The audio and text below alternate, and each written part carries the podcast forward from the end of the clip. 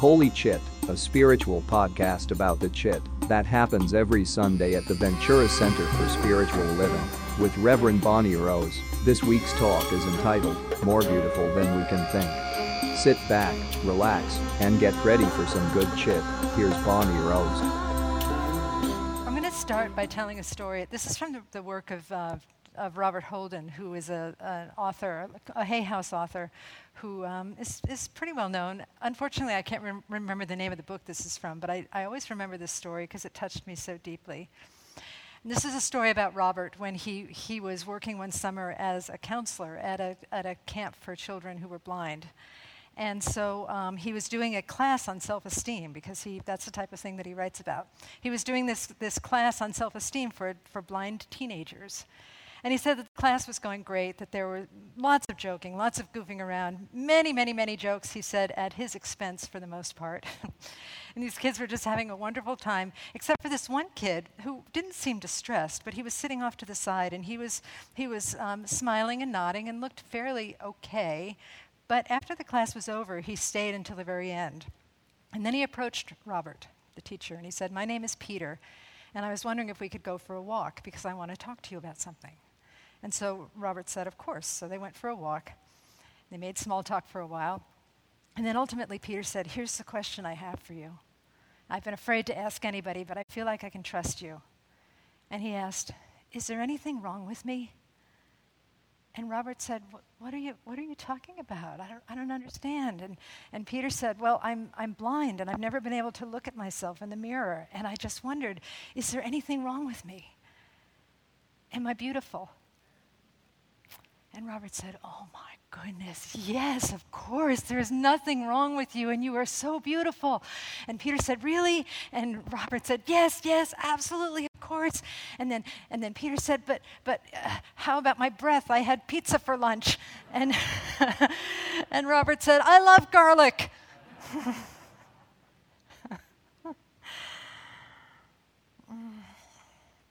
Isn't it interesting? That even though we may not be physically blind, that we tend to bias towards thinking that there's something wrong with us, that there is some fundamental flaw, that there's some handbook that everybody else in the world has read and they know how to be, but maybe we don't, right? Or else we, we project that flawed, flawedness out onto others and think that there's something wrong with others. What if, like Robert Holden said, there is nothing wrong with us at a deep and a fundamental level. I can understand why we feel that way. You know, certainly we're, we're raised in families. I know in my family, as the youngest of four girls, there was this constant, I don't know, it feels like it should be an Olympic sport, constant like pileup of trying to get to the top of, top of girls who was getting the most attention, right? Anybody else experience that in your family? trying to get the most attention? So there's that. And then, you know, there's, there's there's achievement and there's accomplishment and there's work and there's to-do lists of how to self-improve ourselves or one another, how to other improve. Religion, I'm sorry to say, has not played a fantastic role in affirming our own innate perfection, our own divine perfection. I was reading again the other day about, I don't know the exact quote, but somebody who said that humanity is like a pile of manure upon which the white snow of Christ lies.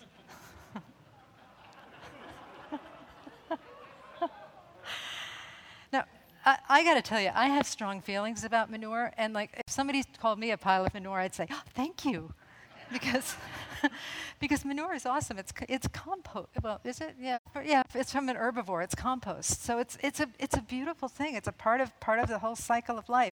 But yeah, that pile of manure business goes into other things, and and and, and just that, that attitude that there's something flawed with us because of who we are, or who we love, or what color we are, or what have you, or any any of that stuff. You know, I'm going with Heisenberg. Odd segue, right? I'm going with Heisenberg, and I'm not talking about Breaking Bad for those of you who watch that show. I'm going with the physicist Heisenberg, who said, and I'm going to read this quote so I get it right, because I have a habit of misquoting people. Heisenberg, who's a physicist, said, Not only is the universe stranger than we think, it is stranger than we can think. And I would say that about all of us. Not only are you more beautiful than you think, You are more beautiful than you can think. Not only are you more loved than you think, you are more loved than you can think. How does that feel? Is it possible? Is it possible? Why don't we know that all the time? Why don't we know that all the time, Dot? Why don't we know that all the time, Reverend Mark LaPons? You're a minister. oh. You know, the other thing, too, is the fact that we don't know it all the time. We can use that as evidence against ourselves, right? We can use that as evidence of, see, if I was more beautiful than I could think, then I, then I would know that all the time. There must be something wrong with me because I don't know that I'm perfect all the time. You see what a catch 22 that is? That's what we do, though. It's so charming you know? it's what we do. And it's what, again, I talk about this every Sunday, but I have to remind myself, so you guys get to hear it, because I have to re- remind myself that we are using this thing that we call the binary operating system, right? The binary operating system is just the way that our brains are made, and it's important for our brains to have that binary capacity so that we can run from danger, or so that we can parallel park, or so that we can balance our checkbooks. I can't parallel park, by the way, just so you know. But But it's important for us to have that type of operating system. But what it does is that it separates things into good and not good, evil and good, flawed and flawless. When really there is something so much greater that surrounds all of those opposites and encompasses all of those op- opposites. And that's really much more like who the true self is. In fact, it is what and who the true self is. I'm reminded of another story. This is by Father Gregory Boyle, who um, some of you may know of him. He, he has the, one, the largest gang rehabilitation center in, in the country. He runs it. It's called Homeboy Industries, and he's done miraculous work with people, helping them come out of gangs and lead uh, productive, glorious, beautiful lives. And he wrote a book recently that's called The Whole Language and he starts the book with telling the story about his mother, his mother who was, who was dying, who was about to make her transition. She was 92 years old and had a wonderful life. And when she got the news that she was going on hospice and was going to make her transition, she said, ah, I'm dying? Ah, I've never done that before. kind of like she was about to go skydiving, right? and Father Greg said that she was excited about about passing away, about dying, that, that it, was, it was something that she was looking forward to. He said once he was sitting by her bedside and she was in a deep sleep and, and she woke up and she opened her eyes and she was like, and then she looked over and saw Father Greg and she goes, Oh, for crying out loud, I'm still here.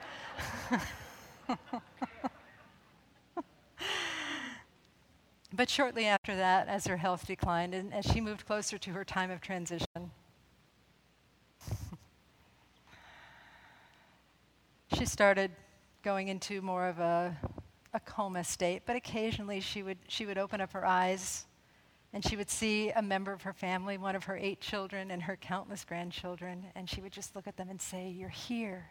You're here. You're here. And then once again, Father Greg was alone with her, and she crossed over. and he wrote it like this he said, At exactly noon, my mother opened her eyes, lifted her head some, let out a glorious, wondrous gasp, like skydiving, and she left us. And no one in earshot of that sound would ever fear death again. And so you imagine that she crossed over to wherever over is, and the divine said, You're here. You're here. And Father Greg's mother said, No, you're here. You're here.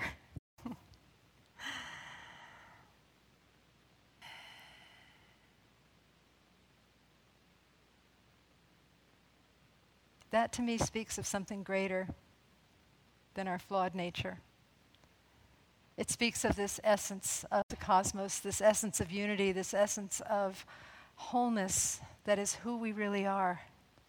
You know, Richard Rohr, who was the, one of the sources of the reading that Hugh did earlier today, he talks about rather than original sin, you know, original sin refers to the fall from grace, Adam and Eve, blah, blah, blah, you're out of the garden, etc.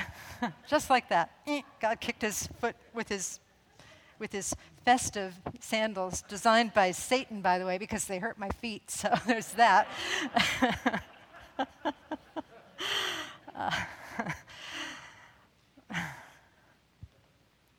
he refers to original sin as original blessing.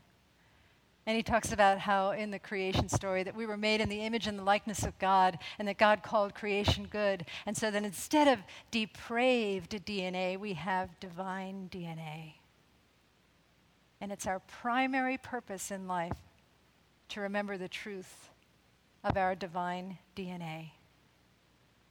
So, how do we remember? How do we remember when the binary act? activating system, the binary uh, ego system, is so persistent and so easily moves into this place of separating right from wrong and good from bad and flawed from flawless.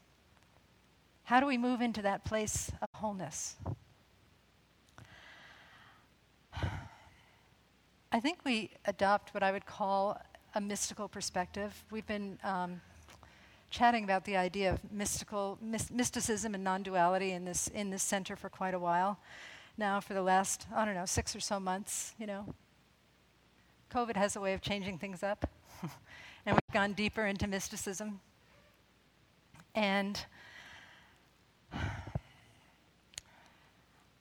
you know, I think it's very, very easy for us to be literal. But when we stop and think about the true nature of the universe, I think it's easier for us to move into this mystical mind. I was reading a, I was, I was listening to a podcast rather by another mystic, James Finley, where he's talking about how when we hold a pebble in our hand, all of the universe is in that pebble. All of the universe is actively pouring itself into that pebble right now. And that reminded me of William Blake. William Blake, who wrote that famous quote that I need to read from, because uh, I don't know it from memory, but here it is William Blake, to see a world in a grain of sand and heaven in a wildflower to hold infinity in the palm of your hand and eternity in an hour? To hold eternity in an hour, to see the, the world, the whole world in a grain of sand and heaven in a wildflower, hold infinity in the palm of your hand? Because it's there. It's there. And can we believe that it's there? Can we really know this and believe this and feel this and know like this truth is true? So we're talking about how how to kind of get into mystic mind, and, and one of the things that Cynthia Bourgeault says is that you can spot a mystic if he or she talks in parables or koans, koans which are sort of like unsolvable riddles, because a koan will kind of stop your ego operating system and say, "Wait a minute, what does that mean? What does that mean?" So I'm going to give you something to ponder, something that I don't know the answer to, but something that I think about a lot. This is why I have insomnia. But you know, one of my favorite verses from the Bible is Psalm 42, where, where they talk about, As the deer longs for water, so doth my soul long for God. As the deer longs for water, so doth my soul long for God. Think of deer also as D E A R. As the dear ones long for water, so doth our soul long for God. And I think about Okay, so we long for water. So that means that the cosmos created water so that we so that we could be quenched, so that our thirst could be quenched. But wait a minute. Wait a minute. Wait a minute. I have to read this part because I don't know if I totally understand it. Oh, yes, what if water is alive too? What if water is alive too? I think water's alive. Don't you think water's alive? Okay, then. Spoken by a gardener and, and a, a, lover of fish and a lover of water. So, what if water is alive too? And what if, you know, we really are holding the world in the palm of our hand in a blade of grass? What if we are really ho- holding infinity in a blade of grass? What if that pebble is the infinite poured into that one tiny little object? So, what if water has a heart's desire too? What if water wants to give itself? What if water wants to give of itself so that we can be quenched? And so maybe the water longs, longs to serve too, and maybe the cosmos gave water us. Maybe the cosmos gave water beings who thirst so that water could serve. You get that? Did the cosmos make water for us? Or did the cosmo- cosmos make us for water? I don't know. but you see how that kind of scrambles things a little bit? How it gives us a bigger, broader picture of reality? How it helps us think deeper. And even if we don't understand it, we can meditate that and see, and see what we come up with. See what we come up with. See, know, that, know that God is more powerful, more creative. Know that the cosmos is more powerful, more creative, more beautiful. Know that happiness is, more, more ha- is happier. Know that love is more loving, not only than we think, but more loving and more wonderful and more beautiful and happier than we can think. It is beyond the trappings of the dualistic mind. It is in that place of non duality, in that place of mysticism, where we start to tap into those true mysteries and we come up with new ways of being and perceiving in the world that lift us up and not only lift us up, but lift up all of humanity. So, in meditating on this phrase, I came up with these thoughts. Not only meditating on this phrase, but having taught two weeks of back to back classes in mysticism, which is really 16 weeks, with incredibly talented and intelligent students that caused all of us to reach deeply and think deeply. There's a line from Rumi, I think, that says that longing for the beloved is the beloved. And in many, many of our classes, we were talking about Jesus' idea that the kingdom of heaven is a state of consciousness where we know oneness, where we move past dualistic thinking, and when we know our oneness with all things, when we know the oneness with all beings. So, what if longing for the kingdom of heaven, the actual longing, is the kingdom of heaven itself? Ernest Holmes says that the answer to prayer is prayer. So, what if when we pray, you know, we're waiting for the answer to the prayer, but what if the answer to, to the prayer is the fact that you just prayed?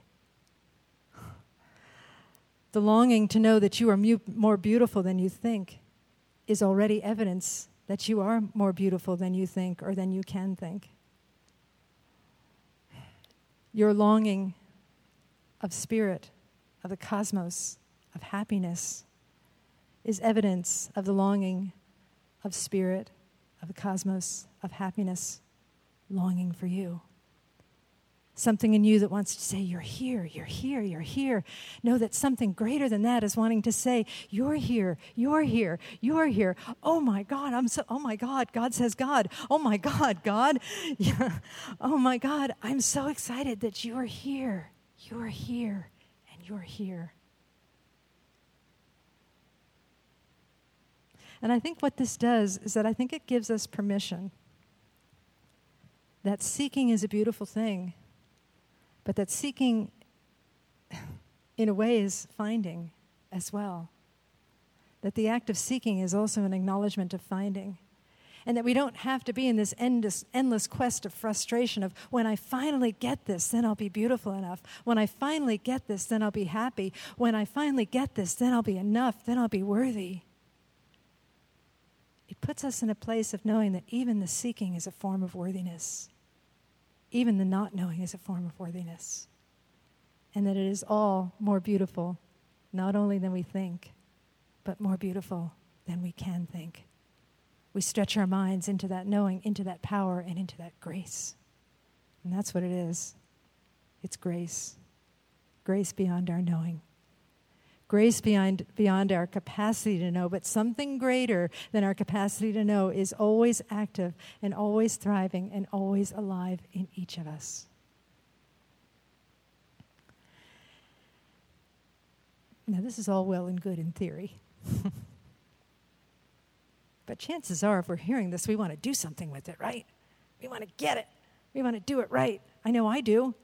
I want more joy. I want more love. I want more happiness. I want to be a blessing to the world. I want to bless exponentially. I want more abundance and peace, not only for me, but for all beings. So, how do we live this truth?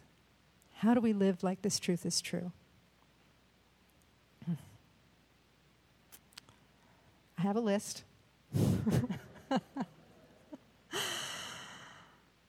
I think the first thing is what I just said is to, to play with that parable about the deer and the water and the water and the deer and the, the thirst and the quenching and all of that stuff and recognize that there is something greater than us. There is a, there is a, a system, an intertwining of, of everything that is so far beyond what we know and we just have to surrender to it. And if we don't know something, just ask Spirit, Spirit, divine, cosmos, happiness, love, higher power, whatever it is you want to call it, just show me.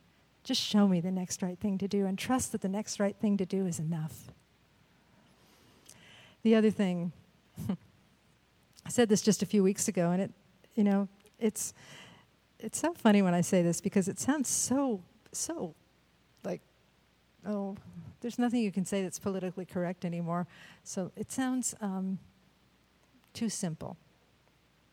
Let's put it that way. and the other thing, eh, that, the, the thing that I'm talking about is just to practice that practice that I spoke of a few weeks ago of yay for me. Yay for me. Yay for me. To recognize what you do. If you empty the dishwasher, yay for me. If you empty the lint trap on your dryer, yay for me. If you make a toupee for your dog out of the lint that was in the lint trap, yay for me. If it was so much fun, you're going to get all the hairy blankets out of your car and wash them so you can make a bigger toupee for your dog. Yay for me. Now, I don't recommend this for everyone.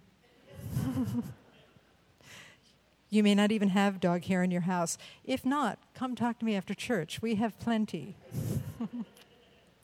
But whatever it is that you do, just yay for me, yay for me, without a sense of ego. Actually, it's one of those things that I talk about a lot. When we start to get really in touch with the, with the, with the, the glory and the grace of who we are, there is this great feeling of this, these, this paradox of humility and exaltation in that we feel humble that we get to experience all of this stuff, but also exalted that we get to experience all of this stuff. Who am I to get to experience all of this stuff? The humility and the exalted are intertwined like the thirsting and the quenching of thirst. One of those divine mysteries.